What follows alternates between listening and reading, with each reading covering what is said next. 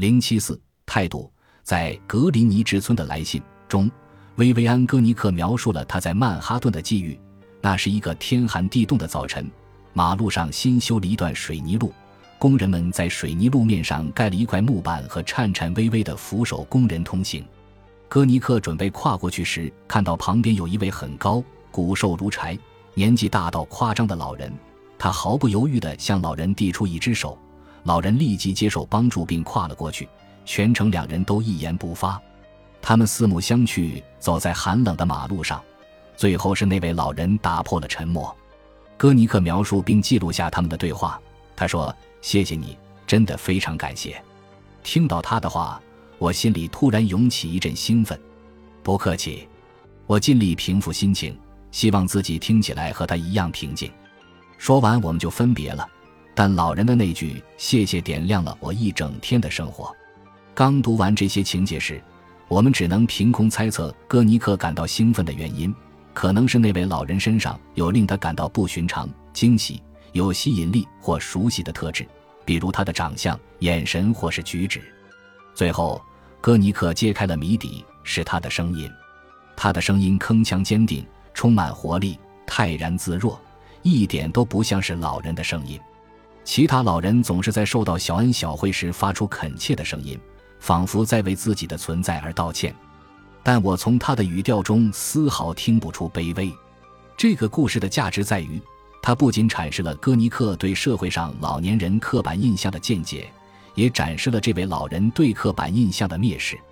戈尼克所描述的这些声音特征在成人群体中很普遍。让他们显得特殊的原因是，戈尼克认为，当人们步入老年，身体变得衰弱后，就不会再拥有镇定自若、铿锵有力的声音。而这位老人的声音表明，老年人声音中的软弱并不是他们所处的人生阶段决定的。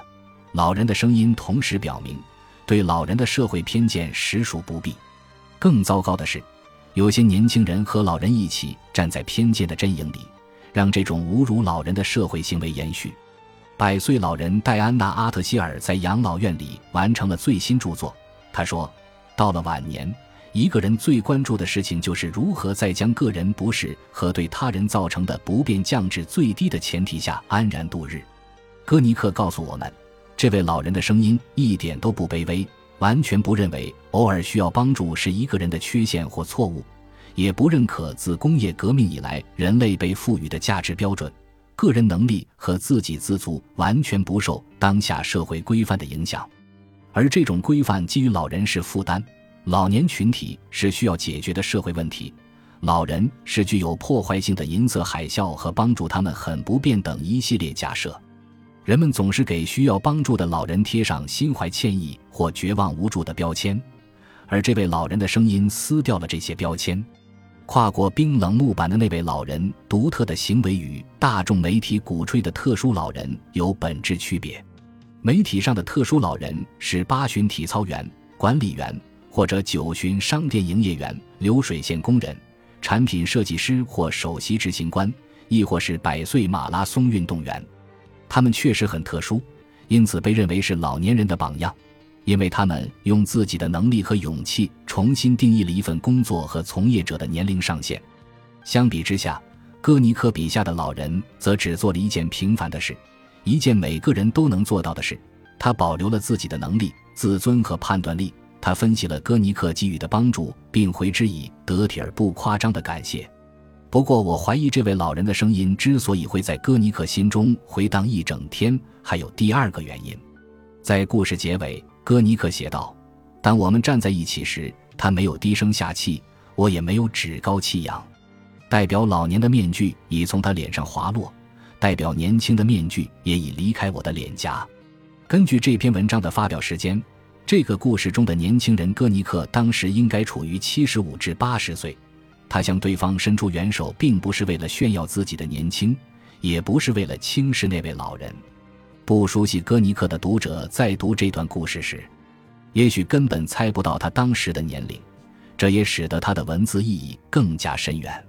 戈尔尼克直接或间接地提醒我们，老年并不完全是由生物学决定的，它是一个漫长、多变、具有相对性和关联性的过程。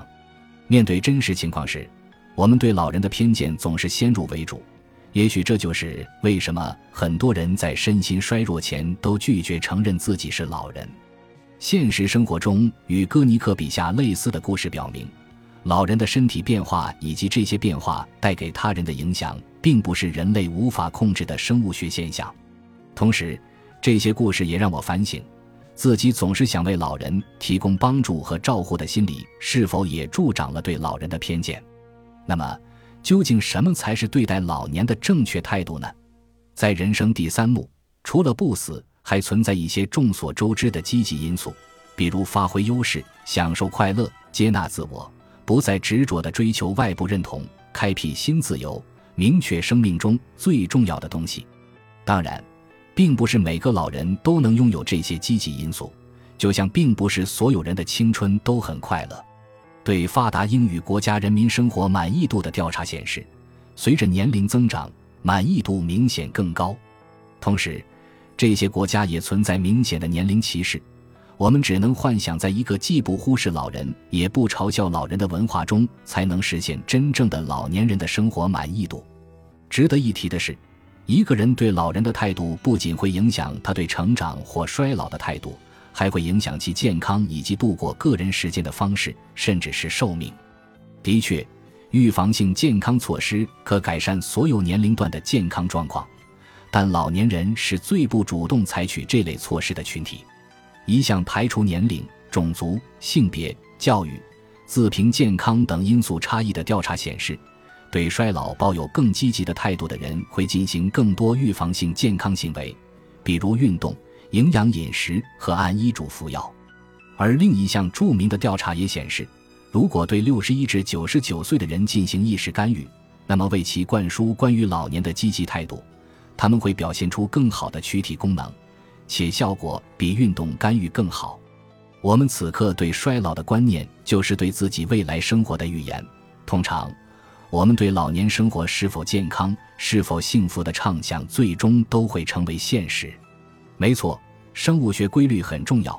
但它只是这个复杂方程式中的一小部分，其他部分还包括态度、行为、人际关系和文化环境。